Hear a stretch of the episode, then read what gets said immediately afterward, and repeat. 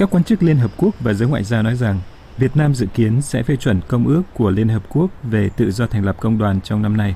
một động thái nhằm giảm thiểu rủi ro gặp phải các rắc rối thương mại, nhưng có thể khiến một số công ty nước ngoài cảm thấy khó chịu theo Reuters. Công ước 87 về quyền tự do lập hội và bảo vệ quyền tổ chức được thông qua năm 1948 và là một trong những công ước cơ bản bảo vệ quyền lao động trên toàn thế giới.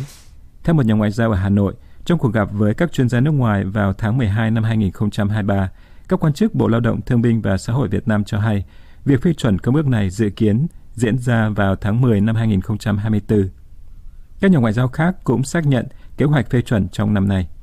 Văn bản luật này bị trì hoãn bấy lâu nay sẽ là một bước đi chính thức quan trọng ở một quốc gia độc đảng bị kiểm soát chặt chẽ, nơi công đoàn quốc gia duy nhất hiện đang chịu sự lãnh đạo của Đảng Cộng sản, mặc dù vẫn chưa rõ công ước này sẽ được áp dụng trong thực tế khi nào và ra sao một khi được phê chuẩn, theo Reuters. Văn phòng Thủ tướng Việt Nam, Bộ Lao động và Tổng Liên đoàn Lao động Việt Nam, công đoàn quốc gia duy nhất của đất nước không trả lời yêu cầu bình luận của Reuters.